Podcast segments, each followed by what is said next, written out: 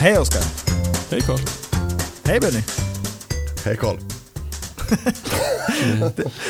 Det är så härligt och lite så halvt ovant att vi är tre just nu. Ja. Det är fan Benny, han törs vara kvar efter förra gången. Det känns skönt. Trygghet. Ja. Ett tag till får du dras med mig. Ja. Det känns bra. Har ni varit ute och seglat något sen sist då? Skitmycket. Så in i helskott den här gången. Jag har koll på Virtuell Regatta i alla fall. Ja, där är vi ute och seglar. Ja, hur går det för er nu boys? Sist jag tittade så ledde jag över Oscar i alla fall.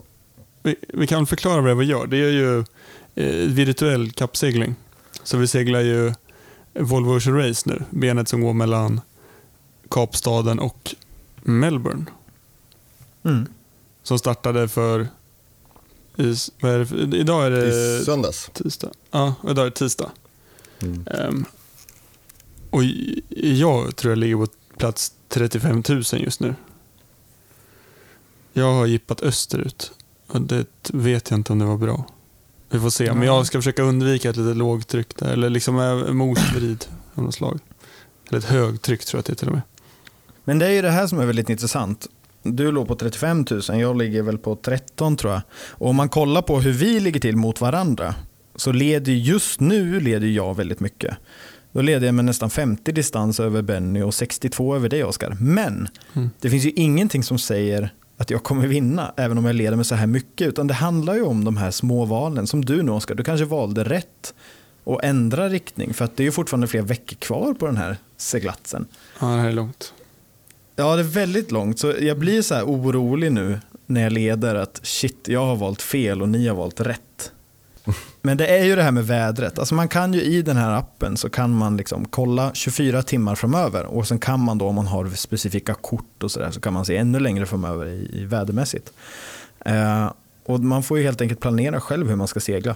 Eller följa en annan båt som man tror på. Men det verkar som att jag går lite annorlunda mot vad ni två gör. Så det är, ja, till största sannolikhet har väl jag något fel här nu. Men jag tänker mig att Oskar, jag ska ändå till Vietnam och du ska ju få ta över min båt över jul. Så att du kommer rätta till mina misstag sen, eller hur? Ja, det håller vi tummarna för. Att jag klarar att lösa det. Lösa den jävla skiten. Eller så vänder du 90 eller 180 grader tills jag är hemma igen. Ja, men det måste vi göra. Ja. Ja, hörni, vi har ju ett fullspäckat avsnitt. Det är mycket vi ska snacka om idag. Så let's roll, eller hur? Ja. Kör på.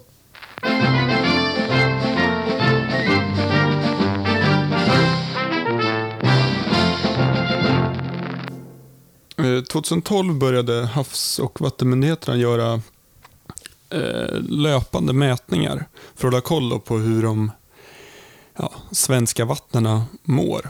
Och kusten också.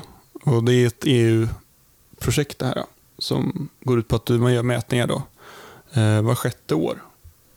Vilket innebär att det kommer bli nya mätningar nästa år. Och nu har man gjort då prognoser inför nästa års mätningar. Och det ser väl både bra och dåligt ut kan man väl säga. Det är ju så att det är kväve- och fosforhalterna som man mäter som är övergödning då, som är det största problemet i Östersjön. Och de svenska utsläppen minskar och det är ju superbra, det är ju kul. Och man jobbar ju jättemycket med att försöka kartlägga vart de här näringsämnena kommer ifrån, och det är väl mycket kring jordbruk tror man. Och alltså utdikning utav jordbruksmarker som man försöker förändra och göra om då, så att så inte näringsämnena bara spolas rakt ut i havet. Men sen är det ett stort problem att Östersjön har ett stort tillrinningsområde. Vi är många länder som hjälps åt att trycka ner näringen eller pölen. Och sen kollar man också på marint skräp. Och där är det också, eller där ser det inte alls lika bra ut.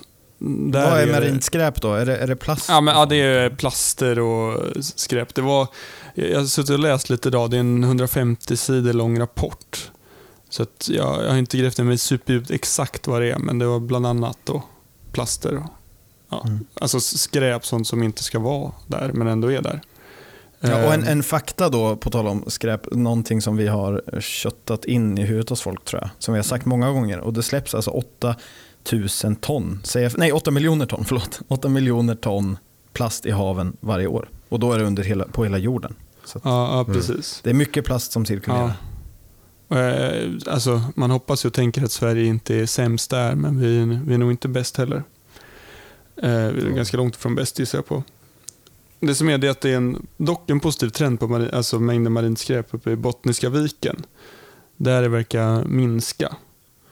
Så det är ju riktigt kul för att det är någonting positivt. Men sen tittar man också på främmande arter. Och det under senaste decennier har det ökat markant. Och det är då nya arter som kommer in och slår ut de lokala arterna. Och de kommer framförallt med ballastvatten från stora fartyg. Och det är inte... Det anser man ju dåligt då, för man vill ju bevara den. Hur gör man det då på bästa sätt? Vadå? Att bevara, alltså att undviker att få in sånt vatten med. Ja, men det är att man reglerar hur fartygen får tömma och fylla på sitt ballastvatten. Så det är så att innan de åker in i Östersjön så måste de kanske till exempel tömma och byta då det här ballastvattnet. Så de inte tar med sig nytt in, utan att de åker in med tomma tankar och fyller på. Och om du definierar ballastvatten för de som inte vet. Men det är för att se till så att, för att kompensera så att båten ligger rakt. Om du har lastat till exempel mycket på styrbordssida, då kan du ha vatten på babordsida. Som gör att båten inte lutar då. Mm. Till exempel. Men sen även är det ju det som man framförallt kanske tänker på kring Östersjön, så är det fiskbestånden och hur det ser ut med fisket. Och det är som förväntat att det ser inte jättebra ut där heller, tyvärr. Men det finns några bestånd där det är det lät lite positivt. Det finns en viss positiv tendens. Och då delar man ju upp det i hur de lever, de olika bestånden, som de är bottenlevande eller om de lever kustnära eller alltså fritt i vattenmassan eller bottennära. Men för några av de här bestånden så är det fortfarande kritiska nivåer. Och så att det är ju riktigt tråkigt, och jag hoppas att få bukt på det här. Så att det som är nästa steg, det är väl egentligen då att men se till så att man tar åtgärder mot de här problemen, så man inte bara mäter och sitter och tycker att det verkar dåligt, utan att man faktiskt också skapar någon typ av handlingsplan. Och på vår hemsida sjölivet.se så kan ni gå in och läsa hela rapporten, och även då så har vi skrivit ihop lite grann, och så finns det lite bra länkar som ni kan gå in och kolla på om ni vill veta mer om det arbetet som görs.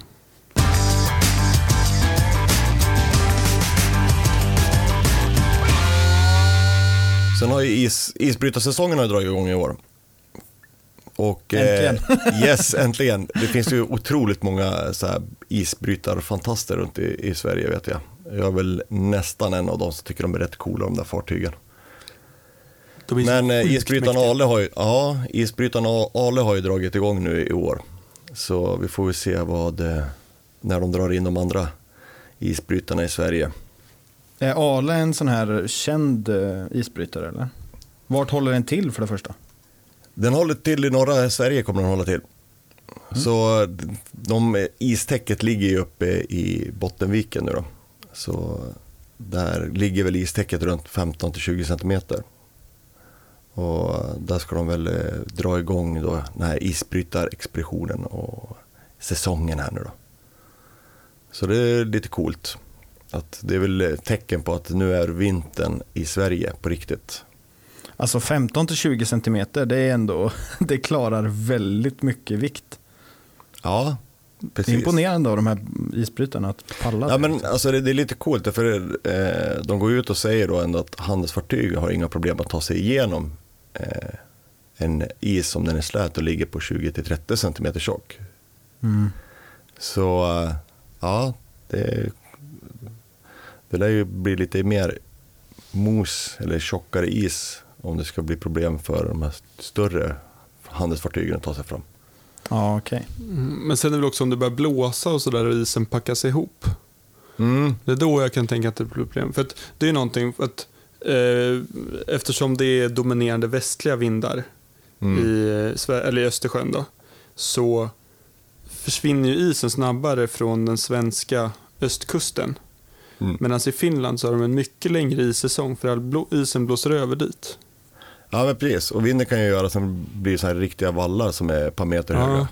Och så här blir så här issörja som de kallar det för.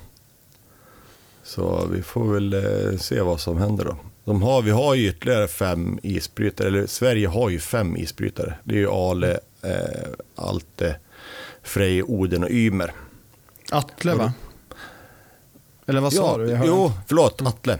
Förlåt, mitt uttal var ju fel. Atle, det heter det. Men de är stationerade uppe i Luleå.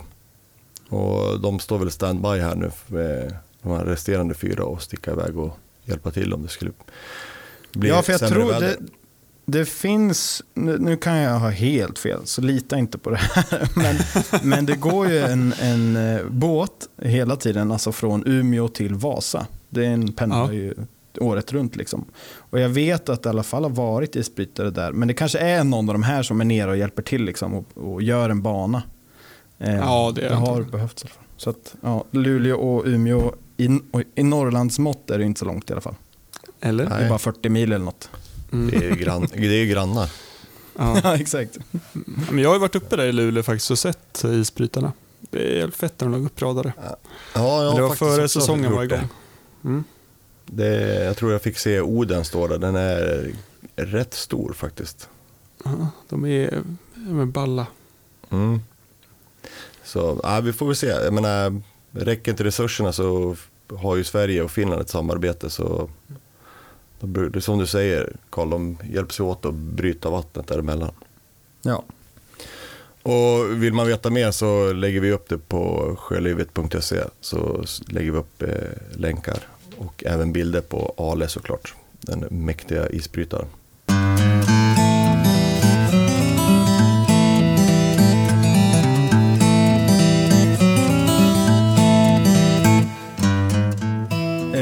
Jag läste en grej häromdagen, men eftersom jag inte liksom är kungen på allt det här, så tänker jag att Oscar, du kan ju allt det här. Så att jag tänkte bolla det här till dig lite stycket, för du har säkert det här i bakhuvudet någonstans.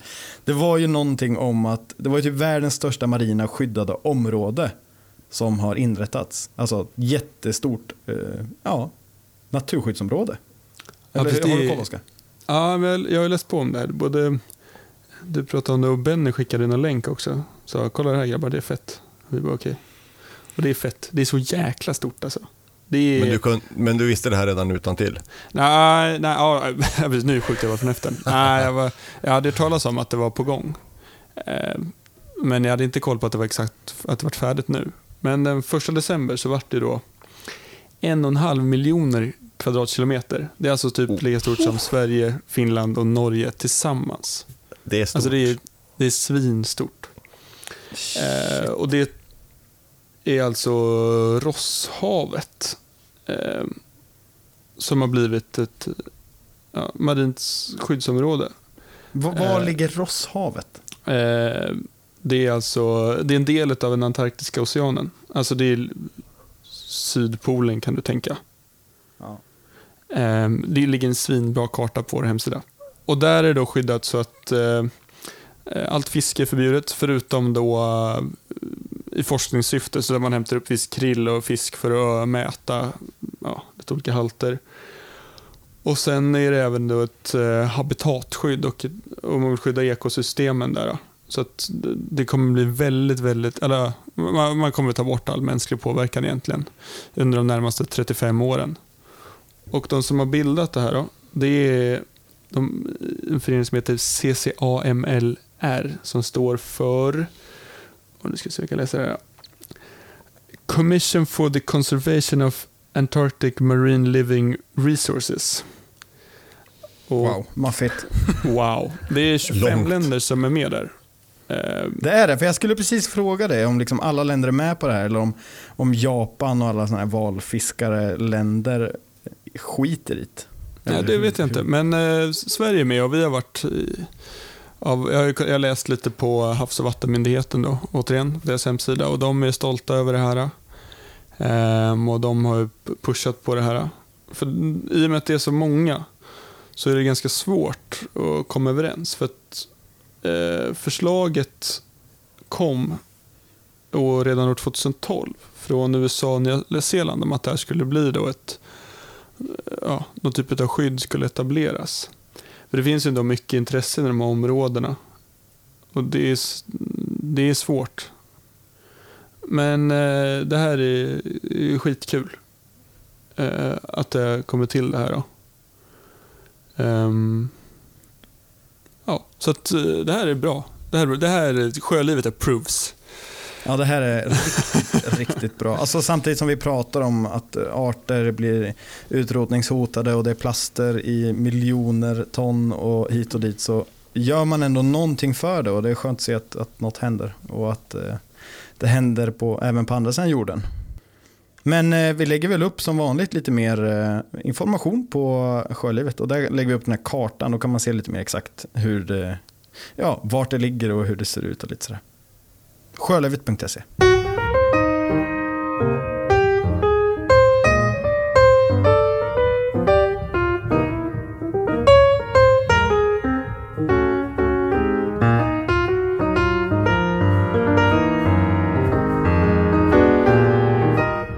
Du, Benny, är ju, och då har vi sagt förut, extremt, du är vårt energiknippe just nu, och du har dratt ett jävla lass. Och sen har vi ju startat det här med att vi en liten serie med långfärdsseglar helt enkelt, och du har ju hunnit göra några intervjuer, och nyss så gjorde du väl en med S.Y. Major Tom, heter det så?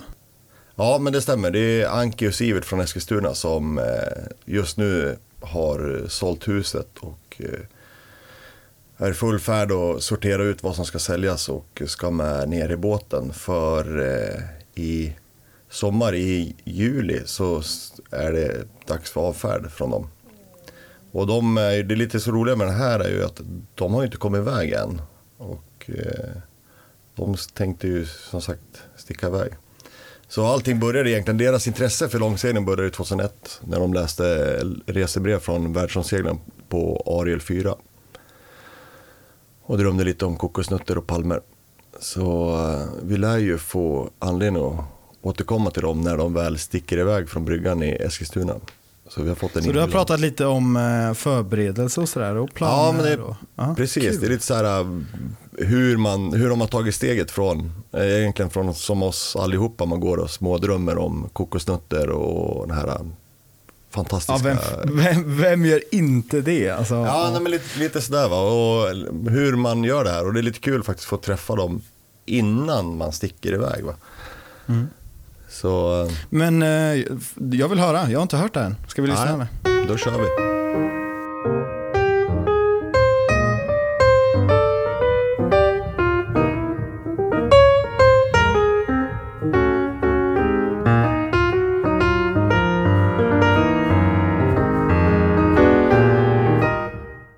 Hej Anke och Sivert, kul att ni är med på Sjölivets podd. Tackar, hej.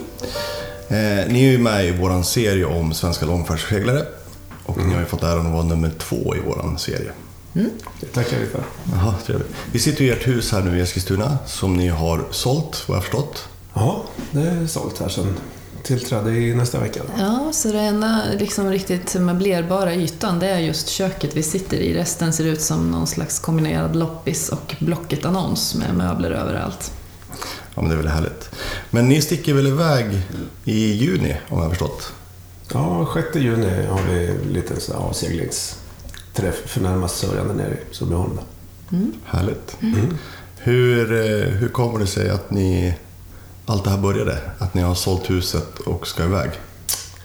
Och vart börjar det egentligen? Ja, du får backa bandet långt tillbaka. Ja, men vi började väl våran båtkarriär, om man ska säga, med någon Pettersson-båt där på början på 90-talet. Mm. Sen har vi väl alltid varit på sjön, seglat och sådär. Eller nära vattnet överhuvudtaget, skulle jag säga. Ja, och så har vi väl rest också en del, alltså på semesterresor. Så att det är väl en kombination av det. Men jag är ju barn. Ja, unga vuxna. Unga vuxna. Ja. Mm, den har vi kastat ut. Som får stå på egna ben nu då. Ja, ja. Mm. Men de var med på era turer på Petterssonbåtarna. Ja, det var då var de riktigt små. Ja. Mm. Men hur är er bakgrund, seglingsbakgrund? Är ni uppväxta på sjön båda två eller är det på senare år intresset för båt kom? Eller? Det är lite olika, men för min del så jag har inte några bekanta, inga släktingar, ingenting. Jag hade egentligen aldrig varit på sjön. Men jag visste att man ville ut. Liksom.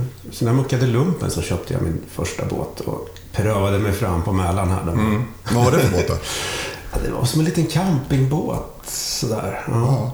Ganska dåligt skick och stanna för det mesta. Och det var mycket nybörjarmisstag med båten. Ja. Köra in i bryggan och tappa ankar. Inte allt. Du, Anke? Nej, alltså mina föräldrar hade båt. Men vi tog oss ut till en ö i Hjälman. Det var mer än att fiska ifrån eller åka båt, men inget sådär att det skulle kunna vara en livsstil eller någonting annat, åka på semester in, inte ens det tror jag. Så det var väl när vi träffades som vi egentligen gav oss iväg på våra första väldigt långa och exotiska utflykter på både Mälaren och till och med slussade ut med Petterssonbåten, vilket var väldigt stort. Ja, skilsmässokanalen där i Hammarbyslussen. Ja, men det var ju en väldigt liten båt. Den var ju bara 6,20 lång. Och sen hade vi alla grejerna i en hockeytrunk som fick stå ute på natten där vi skulle sova eller stod på dagarna. Jag hade sånt där fjällkök, sånt där triangel-spritkök. Gick alltså inte ens att koka en kopp kaffe. Då var man tvungen att lägga till någonstans. Man kunde ställa det där köket på berget. Men jag var ute några veckor där och det gick ju bra. Och jag tycker det känns rätt sådär bra att ha som grund i bagaget. Att man kan navigera med vanliga sjökort och kompass. Man kan laga mat på spritkök och man kan ha liksom frysväska med ljummen mjölk. Liksom. Mm. Så därifrån så kan det bara bli bättre. Ja, precis. Så det får man ha lite i ryggsäcken när man förbereder för långsegling, kan jag tycka. Att man behöver inte rusa iväg och bli alldeles sådär, vi måste ha allt. Ismaskin. Nej, precis. Men hur startar du då alltihopa? Långseglan? Ja, långseglarplanen som ni nu har då, att ni ska iväg. Ja. Alltså, det har ju funnits någon sån här dröm någonstans, men det var egentligen orealistisk. Eller man kan drömma om vad som helst egentligen. Ja. Men när det var en riktig plan av det för första gången så var det ju 2000 där. Då började vi, för då hade vi hade köpt ett hus då, och det här området exploaterades och det var värt ganska mycket på ganska kort tid. Eller vi insåg att vi har bara bott här i 2 år, men nu skulle vi kunna sälja det här och faktiskt bli skuldfria och få lite pengar över på det här huset. Så då började man men då skulle man kunna sälja huset och så skulle vi kunna köpa en båt och så skulle vi kunna långsegla. Och vi gick kvällspromenader där och diskuterade hur man skulle ha skola på båten och du vet, alltihopa det där. Så det var nog första fröet till det här då. Och du brukar ju referera till Ariel där också.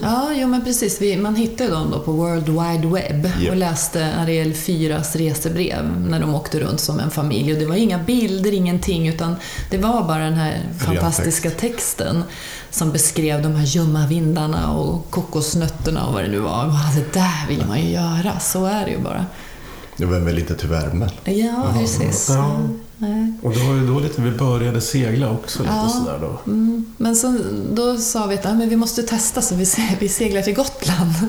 Ja, hur gick det då? Vi kom dit och vi kom hem också. Men vi var ju sjösjuka och vi tyckte det var en grov sjö och besvärligt. Och vad var det för båt ni tog er över då? En Omega 28. Med hela familjen då? Ja. Och barnen var jättesjösjuka och jag tryckte i dem några sjösjuketabletter för de låg och kräktes i sina glassbytter. Och sen började jag tänka, men vänta nu, hur mycket tabletter fick de? Var det för barn eller för vuxna? Andas de ens där nere? Lever de? Så att, då började vi känna att vi ska nog vara lite mer erfarna och kanske inte släppa med de här barnen helt oskyldiga. För de var inte så jättesugna på det här med segling. De följde ju med, men Nej, men det kändes nog som att alla måste nog välja det där själva. Att de ville vara med, och det gjorde ju liksom inte de det. Och det blev ingen fel på skärgårdsseglingen. Vi tyckte det var bra, så det fortsatte vi med. Det var inte så att vi sålde båten eller så, men vi avskrev de här långsegla planen i alla fall. Mm. Och så rullade tiden på, vi någon gjorde karriär och så var det lite kul, och så kom någon hem och sa nej, jag vill inte jobba längre. Jo, men det är så kul att jobba, och så där växeldrog vi lite grann. Mm. Och så börjar man inse, men vänta lite, nu är vi barnen, snart ska de flytta hemifrån. Så vi kanske ska vi inte ta. Och så var vi på semester också. Ja. Det var bland de första semestrarna vi gjorde på egen hand. Ja, så bara vi åkte det, så vi åkte till Tobago där då. Och då låg det ju lite båtar utanför där. Ja. Det var ju där man ville vara, inte på hotellet. Självklart. Så då tog de här planerna fart igen och när i tiden var det då? Det var 2015. Jaha, så pass tidigt. Ja. Så då började vi göra dels den finansiella planen då. Har vi råd med det här? Går det att göra? När går det att göra? Och då började man säga att man måste skaffa en båt, byta båt. Vi hade helt fel. Ni hade Omega 28 då också? Nej, då hade vi en Omega 36. Ja, ni har haft Omegaer. Ja, vi har haft två Omega 28 och en 36. Ja, ja. Och 36an är ju en jättetrevlig båt, skärgårdsbåt, på alla sätt och vis, snabb i lätta vindar och så. Men det är ju ingen den trivs på havet också, men inte kanske inte längre seglingar. Nej, det är inte rätt båt för det. Nej, men och sen så visste vi också att men vi var tvungna att putta ut de där ungdomarna och liksom se att de kunde klara sig och så. Ja, först hade vi ju en ganska optimistisk plan att vi skulle komma iväg 2017 då. Mm. Men så insåg jag att det går. När det blir stressigt för alla och även för dem att landa i. Då. Så i början så sa vi till dem bara att vi ska, pappa och mamma ska ut och segla. Men inte så länge. Nej. Och sen har det liksom blivit sådär, vi vet väl inte riktigt när vi kommer hem. Men vi kommer ju komma hem. Men nu är de mer införstådda med till fullo vad det här innebär då. Mm. Men hur den här ekonomin då, som ni sa om ekonomin, hur finansierar ni resan då? Ni har ju sålt huset. Ja, så det är hus. Ja, det har varit från första bostadsrätten egentligen, så har det varit någon slags bostadskarriär. Ja, så att säga. Precis. Vi har ju rustat mycket hus, köpt hus som har varit i dåligt skick. Och sen har vi rustat och bott där, och sen har det varit egentligen lite av andra skäl att man vill bo lite mer centralt eller sånt där, där vi sålt där, och så. Och sen kan man lite på det, och sen, sen kan man väl säga, det förra huset som vi bodde i, när vi sålde det, då blev vi ju skuldfria, och det gör ju också att man har möjlighet att spara på ett visst sätt. Och sen så har vi haft tur med den här husförsäljningen också, när det var som allra mest hysteriskt, och det blev en otrolig budgivning, och vi satt där och sa en månad till. Nej, men det är bra. Men från Omega då, så vart det ju ni seglar ju nu i Najad. Hur kommer det sig att det vart Najaden som ni har nu, och vad hittar ni henne eller han eller den. Jag vet ju ert namn, det kan vi gå in på lite senare, men vad hittar ni Najaden, och varför just en Najad? Men vi ville ha någon, alltså lite mera båt med lite tyngd i och sådär. Så vi tittade på lite allt möjligt, mycket rassibåtar och mala och också titta på. Vi var ju i England. Just det, precis, i Hamble, och tittade på 4 båtar där då. Som det var bra båtar, men de var dåligt skick på. Mossiga och ruttna, alltså de tar inte så väl hand om de där båtarna i alla fall som vi tittade på. Nej, det var inget som vi. Det var bra priser, men det var ju jättemycket att göra på. Nej, så att någon typ av de här västbåtarna var där vi letade efter. Sen var vi ner på, vi gjorde en liten turné där nere i Göteborg och mot Hena och där. Och sen tror jag när vi hittade den här båten, så vi klättrade ombord där, och så tände vi, det var lite spotlights i taket. Alltså det var ju sådär fånigt, mera, den är så ny och fin. Den kändes lite modernare än de andra. Så det var lite sådär. De små detaljerna som mer hjärta än hjärna tror jag faktiskt. Ja, men det fanns nog inget mål att det skulle bli en Najad från början. Men någon lite tyngre båt. Ja, precis. Och det Vi tror att det blir bra där vi har seglat den hittills. Mm. Den rör sig lite annorlunda i sjön mot. Mm. Ja, ni har provseglat över Östersjön också, vad jag förstår. Va? Mm. Ja, först seglade vi hem den från västkusten. Mm. Så vi seglade ju från Henå då upp till Mälaren här då. Och så var det nu i somras så var vi över till Riga då. Rigabukten och sen upp. Lite grann för att testa och se om allting funkar och känns bra. Men det är fortfarande lite roligt när man ska lägga till eller lämna någon hamn. Och du har den här Omega Ystra skärgårdsbåten i känslan. Så har ju du stått och sagt när du tar tag i ratten och säger det är något fel. Det går för trögt. Jag sitter... Nej, båten ska vara så här tror jag. Mm. Så det är klart att det tar ett tag att vänja sig. Ja, men så är det ju. Mm. Men najaden som ni har, den har ni renoverat eller är den i originalskick? Ja, vi har ju fått göra en del och det vart väl mer än vi kanske tänkte från början då. Men som ändå håller på har varit ordspråket med den här båten kan jag tycka. Och det börjar ju egentligen med däcket då. Eller vi åkte ju ner till Henå då, så köpte vi båten.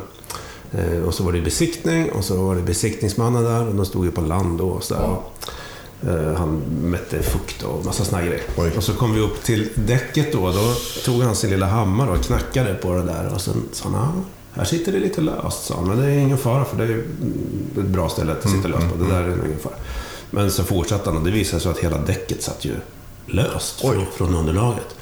Och så mätte han ju upp att det var fukt i däcket då. Okej.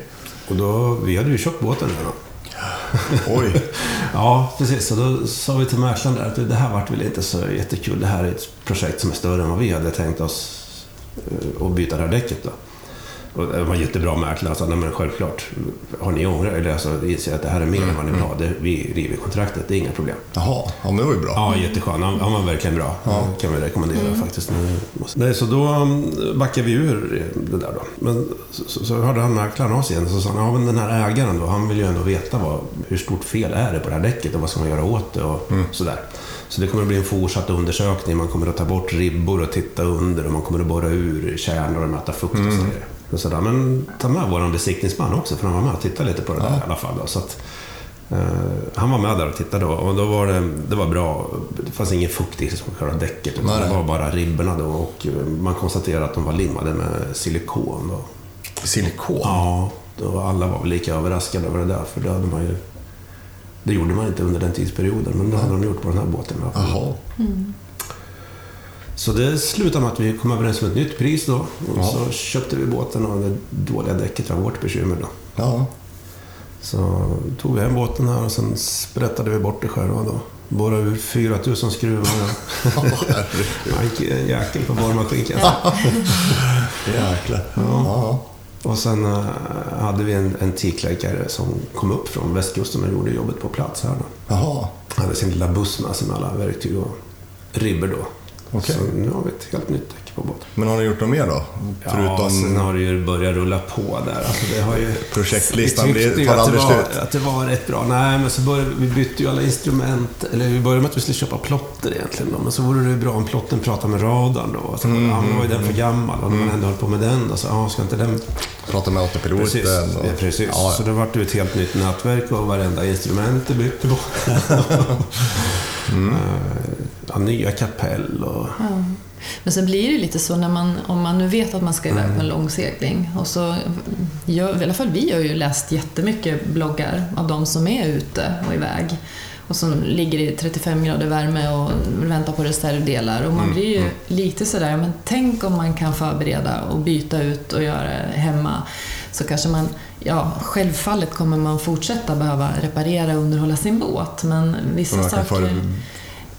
Förbise vissa grejer. Ja, men precis. Och förhoppning att det som vi har bytt är inte det första som går sönder i alla fall. Nej. Mm. Och så nu byter vi ju stående rigg här i vinter också nu då. Jaha, det också. Det är ju lite med försäkringsbolag och jag också.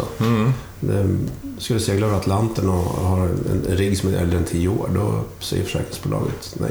Jaha, så där. Ja, det kanske finns några försäkringar men det är svårt att hitta försäkringar. Men har ni haft problem att hitta försäkringar? För de har ju hört många långseglare säga att det är ju den största utgiftsposten egentligen man har när man sticker iväg. Ja, det är så ligger. Absolut. Mm. Men där, Ja, det är inte riktigt löst i vårt fall, utan vi har ju haft bara vanlig svensk skärgårdsförsäkring, så, utan att nämna något bolag. Nej. Men det ligger kvar på priolistan. Ja, precis. Vi tänkte väl så vi skulle få dit den nya riggen först, så man verkligen kan säga att ja, nu är det på väg ut. Så. Precis. Så det blir någon av de här internationella bolagen med det. Men förutom det då, att ni har förberett båten då inför en lång segling, hur har ni själv då mentalt? Ni har ju kastat ut barnen, som ni har sagt, eller motat ut dem lite här. Men hur har ni själv förberett er? Har ni utbildningar, kurser, eller kör ni bara lite? Ja, jag har ju simborgarmärket då. Ja, den är bra. Jag vill se en ren förnekelse bara. Ja, precis. Låtsas att man inte ser problem, så försvinner de i antaget.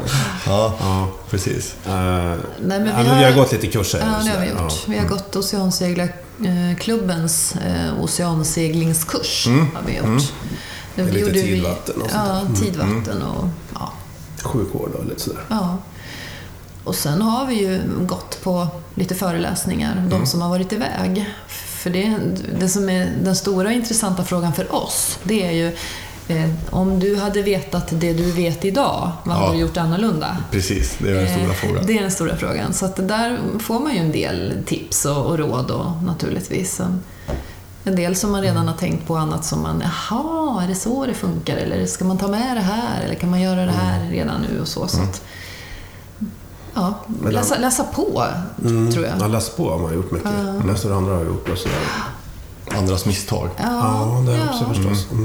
Utifrån hur man själv resonerar. Då. Sen har vi börjat lite sådär med att göra lite egna checklistor för olika händelser. Vad ska vi göra om båten tar in vatten? Vad ska vi göra om åskan slår ner? Vad ska vi göra om vi tappar styrningen eller så? Så att, och det gör ju också att man tränar sig själv eller tvingar sig själv att gå igenom de här scenarierna. Även om det bara är teorin, så vet man ju men det är förberett mentalt i alla fall. Ja, men vi har pratat igenom vad man ska göra. Så vi vet att man ska springa i cirklar med armarna över huvudet. Ja, precis. Hjälp. Ja. Nej, men det är väl lite det som jag ser som är kanske risken i vårt projekt. Att vi inte är några äventyrare. Nej, okej. Okay. Inte alls. Nej, men vi är ju soffpotatisar. Ja. Sen inget, okej. Nej, där får du utveckla lite. Ja, så vi gör ju upp om det blir besvärligt. Så. Då. Ger upp? Ni hade ju renoverat hus och grejer. Ja. Ja, men vi är väl lite bekväma sådär, på något sätt. Jo. Nej, men vi har tycker jag man har det lite bra. Ja, men jag skulle säga att vi är nog ganska, alltså, man kan säga feg eller försiktig, men vi är ganska försiktiga sådär. Vi kommer att sitta där och vänta på ett väderfönster som aldrig kommer. Ja, just det. Ja, men det är väl så förnuftigt, tycker jag. Ja, det kanske det är.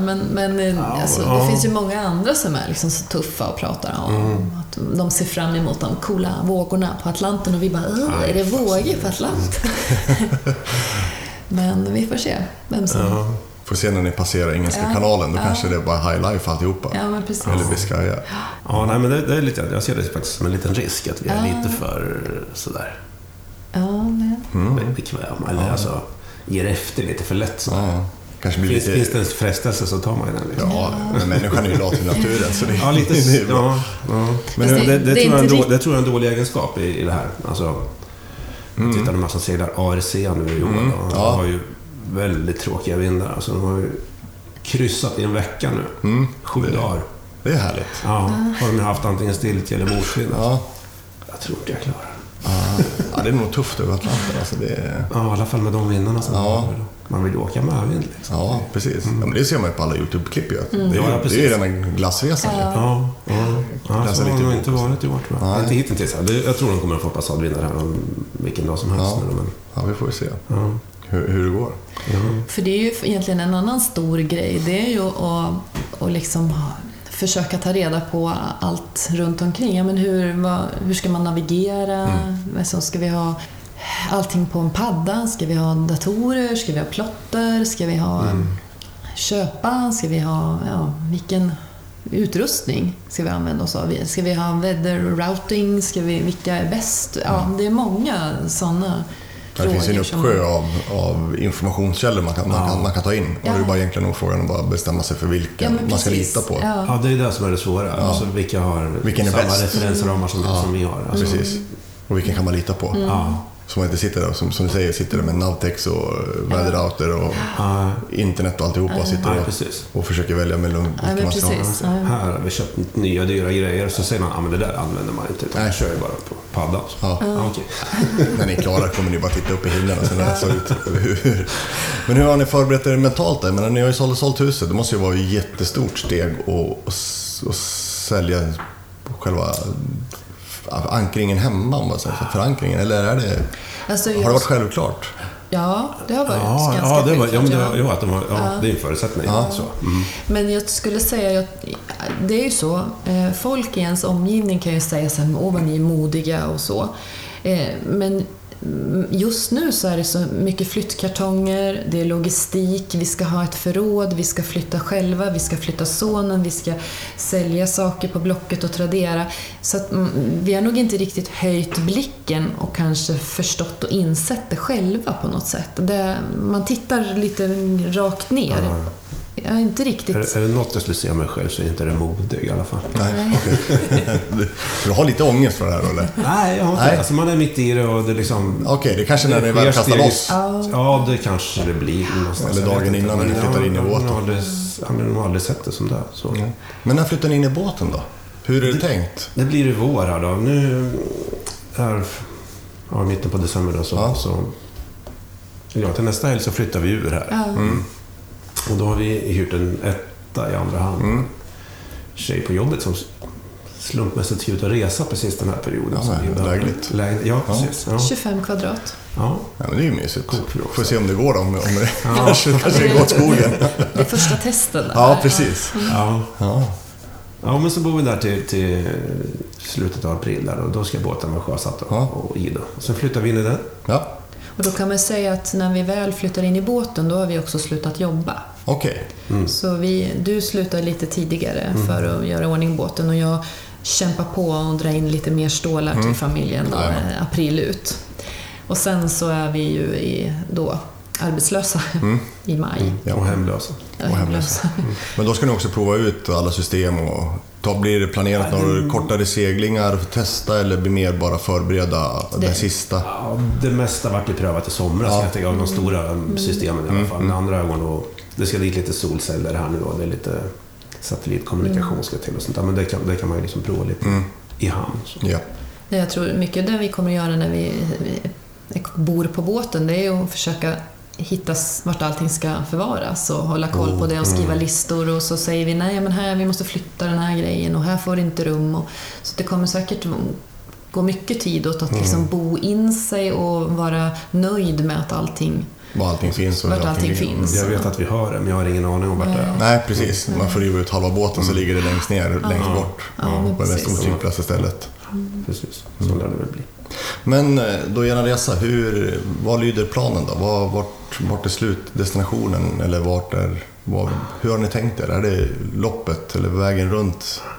Eller först så styrs det ju väldigt mycket av världsvädret, kan man ju säga. Mm. Alltså, man seglar inte mitt i vintern i Sverige och man undviker orkansäsongen i Karibien och så vidare.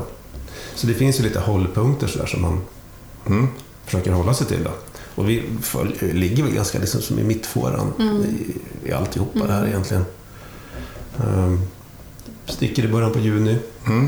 Ska vi ta oss över Biscaya då under juli då, helst före 15 augusti i alla fall. För då börjar höststormarna dra in där, det blir svårare att hitta bra väderfönster då. Ja. Stormar kan komma när som helst, men det är lättare att hitta bra perioder. Sen har man ju ganska gott om tid på sig för att ta sig ner till Kanarieöarna då för att ta sig över Atlanten sen då. Ja, då skulle jag säga där, när man väl har korsat Biscaya, då har man ju Galicien, alltså den spanska Atlantkusten som jag har läst ganska mycket om och är jättesugen på. Och det är ju kanske där man också börjar ligga mer på ankare, på svaj. Och man kan utforska de här riorna då, vikarna, fjordarna och... Det är lite då det verkar som att man tycker att man ändå har kommit fram lite grann. Tempot är lite lugnare. så som jag tolkar det när bloggarna läser. Nej, men, och då känns det också som att då har vi inga mer riktiga hållpunkter egentligen förrän vi ska fira jul med barnen, och det är på Kanarieöarna. Okej, så det är den line eller man ska säga. Ja. Det är en sån här given sak. Vi ska alltid fira jul ihop. Så. Och sen är därefter jul och nyår, sen är det Atlanten då. Ja, och då börjar ju de här passadvindarna som ligger söderut, de flyttar sig lite längre norrut då under november-december där, så det är ett bra tillfälle att segla över. Och då är orkansäsongen över också. Ja, precis. Med god marginal när man kommer fram verkligen till Karibien då. Sen seglar vi väl en Karibien-säsong. Exakt vart vet jag väl inte, men antagligen man går väl upp norrut över dem.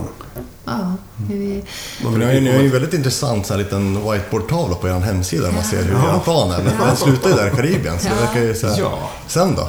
Ja, har ni någon så här, skulle det vara Stilla havet? Skulle det kunna vara ett alternativ? Ja, eller? Absolut. Ja. Det kan det mycket väl vara. Men man kan säga nästan precis allting som vi gör vi liksom otroligt många iterationer av.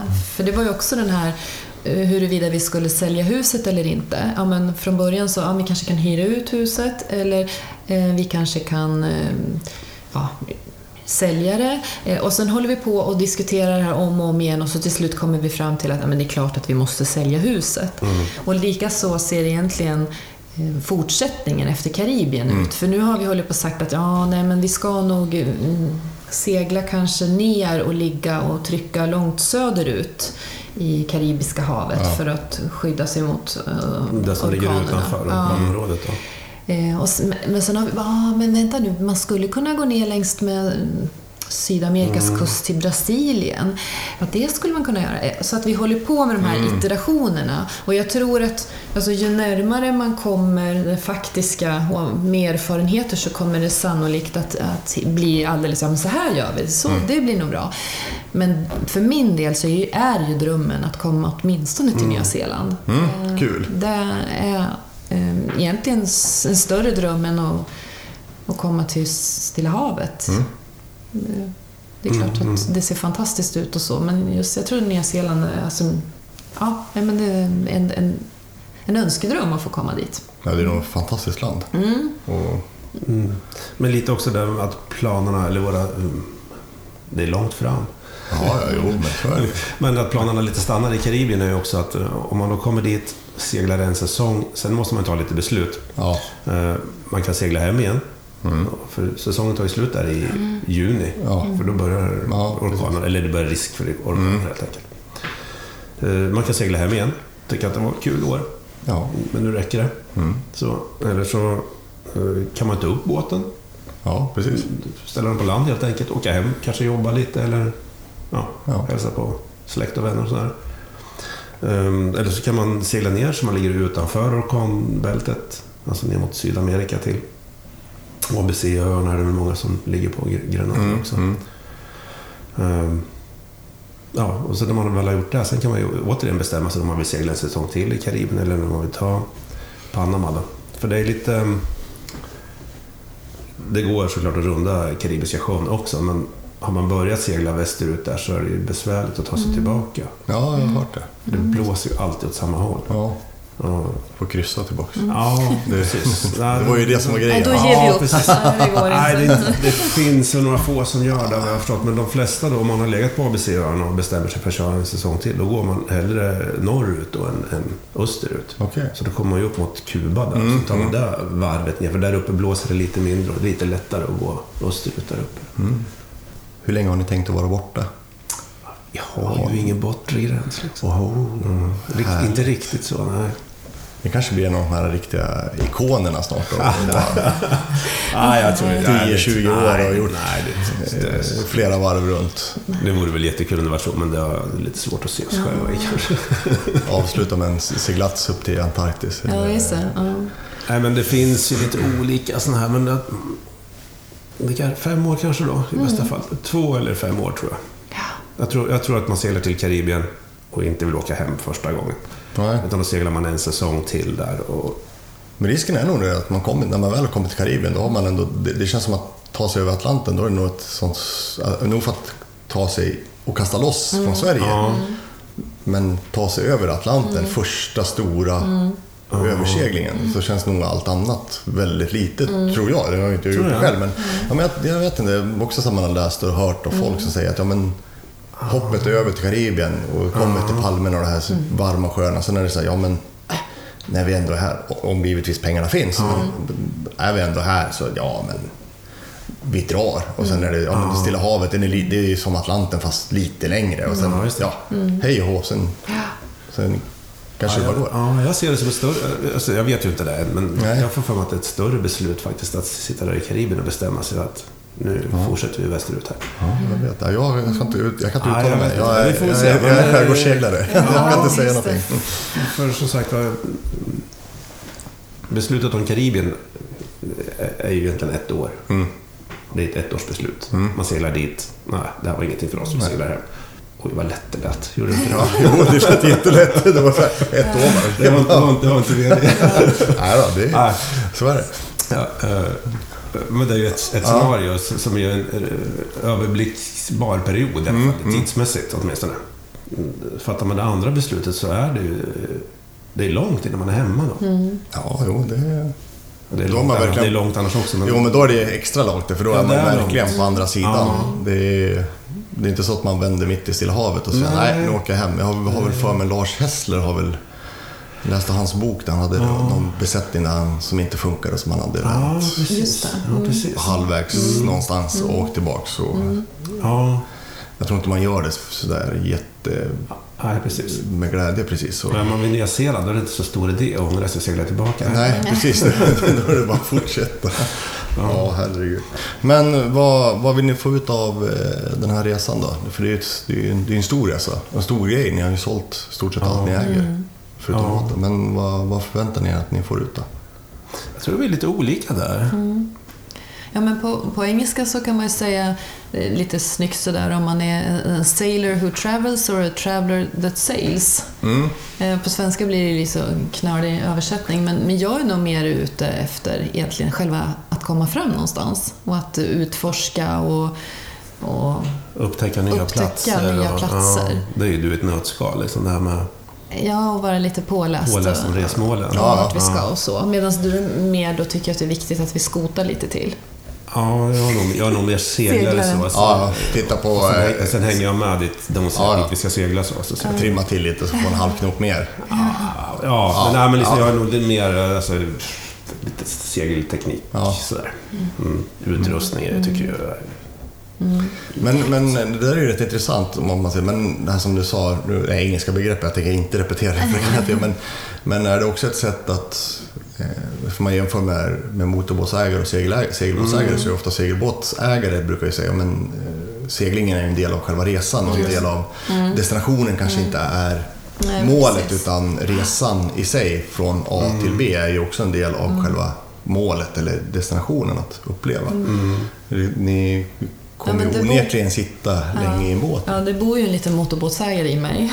Jo, men det gör det. Som vill komma fram fort. Nej, men det, man måste ju trivas också, tror jag, på sjön. Och jag känner mig jättetrygg i de situationer vi har varit. Så att resan är ju viktig också, det är ju. Men diskuterar man med andra som är i samma situation så kommer det här ofta upp att livsstilsförändring som man vill göra.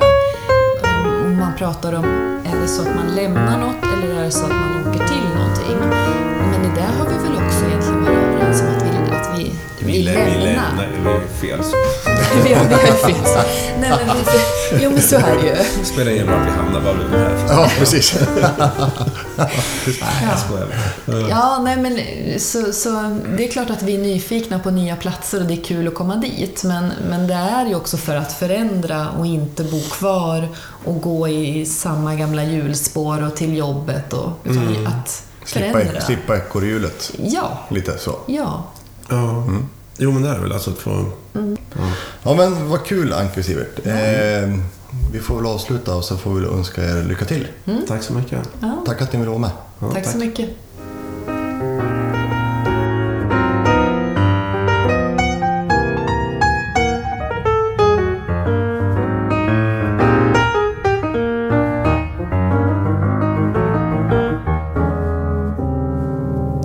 Benny, du har ju inte bara intervjuat långfärdsseglare. Du lyckades ju också ta dig till Stockholm och vara med på ett boksläpp. Ja, faktiskt. Igår till och med. Igår, vad ska jag säga då? Igår. Ja, men alltså igår från och med att vi spelar in här. Ja. Men vad var det om?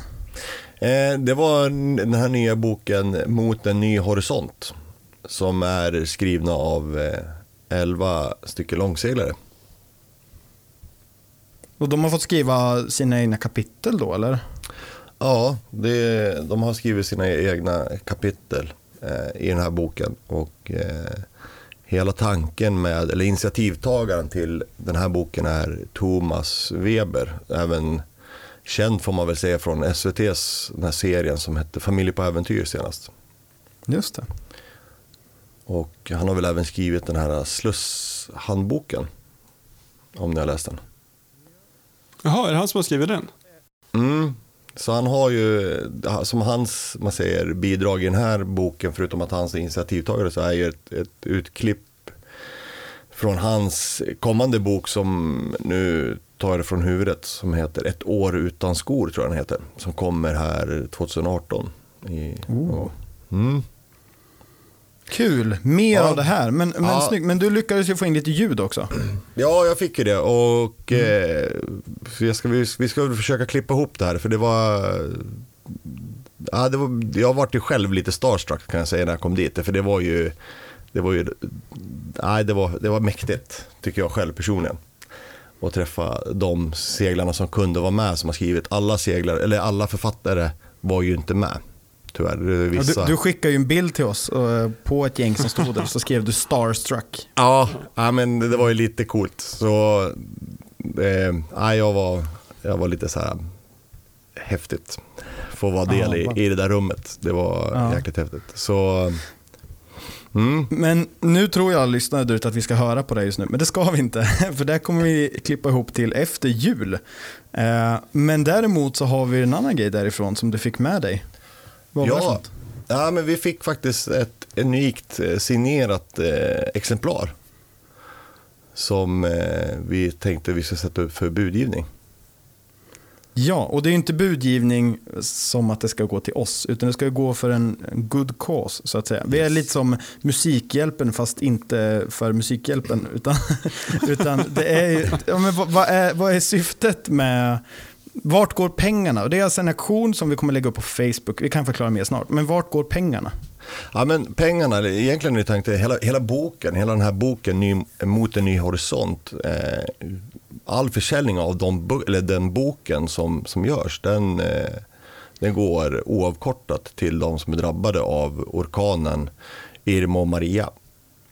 Som slog i Västindien. Ja, precis. Så till och med författarna, de får ju inte en spänn för det här, och jag tror till och med de har blivit sponsrade med något, omslaget och trycket har de också blivit sponsrade med. Så det finns ju ingen win för dem överhuvudtaget. Nej. Och just den här boken som vi fick, så är det de författarna som var på plats då, som vi har fått signerade. Så alla de har signerat? Alla som var på plats på träffen har signerat boken. Och, det här är exklusivt. Ja, det är jäkligt exklusivt. Och plus så har jag ju då tänkt att jag ska nog göra det ännu bättre. Så är det någon som budar jäkligt bra, så ska jag nog fasen se till så att jag ska jaga rätt på de andra långseglarna och få ett personligt tackbrev till den som budar och vinner. Det ska jag fan se till. Det kan jag lova. Snyggt. Men då gör vi så här att vi lägger upp på Facebook förklaring om den här aktionen. Och i kommentarerna så får man buda. Och om man vill buda anonymt så kan man givetvis skicka ett direktmeddelande till oss, om man inte vill skriva det öppet, helt enkelt, av någon anledning. Och det är som sagt på Facebook. Vi kommer även pitcha det på Instagram, men med en länk till det här på Facebook då. Så gå in där och buda järnet. Och sen hur länge håller vi, när stänger vi budgivningen? Framförallt när öppnar den. Ja, men den öppnas så fort vi lägger upp, på torsdag eller fredag, alltså när det här avsnittet släpps över. Ska vi säga på julafton? Ja, fram till julafton. Ja. Mm. När börjar Kalle Anka? Julafton stänger vi. Ja, ja. 3:00 på julafton. Ja, för då ska vi kolla på Kalle Anka. Då har vi inte tid. Exakt. Med... Nej. Då kan vi inte sitta och bevaka mer liksom. Nej. Så att 3:00 på julafton, då stänger vi aktionen. Och som sagt, pengarna går oavkortat till de som har råkat ut för vad är det, Irma och Maria heter de. Ja, Irma och Maria. Mm. Och ni har säkert sett riktigt jobbiga bilder därifrån på sociala medier eller annat, andra nyheter. Ja. Jag ska nog fan buda också. Ja, det är klart ska jag. Ja, det ska vi allihopa göra. Jag har inte så mycket pengar dock, men det lilla jag har kanske. Ja. Kanske ska köpa en trisslott först. Nej, men och om man inte vill buda så går det givetvis att köpa den här. Men det länkar vi också. Men ja, vi länkar alltihopa. Ja. För det är också så att om man vinner budgivningen så får man även ett stort tack, och vi läser upp ditt namn, eller om det är ett företag eller vad det är, läser vi upp här i podden. Så att då tackar vi er extra här till vinnaren den som drar hem den här boken helt enkelt. Ja, de kan till och med få min signatur också på ett papper. Det kan jag kan skjuta till det. Du kan vara med. Du kan få en idolbild av mig också. Ja. Det är nice. Ja. Härligt. Gött!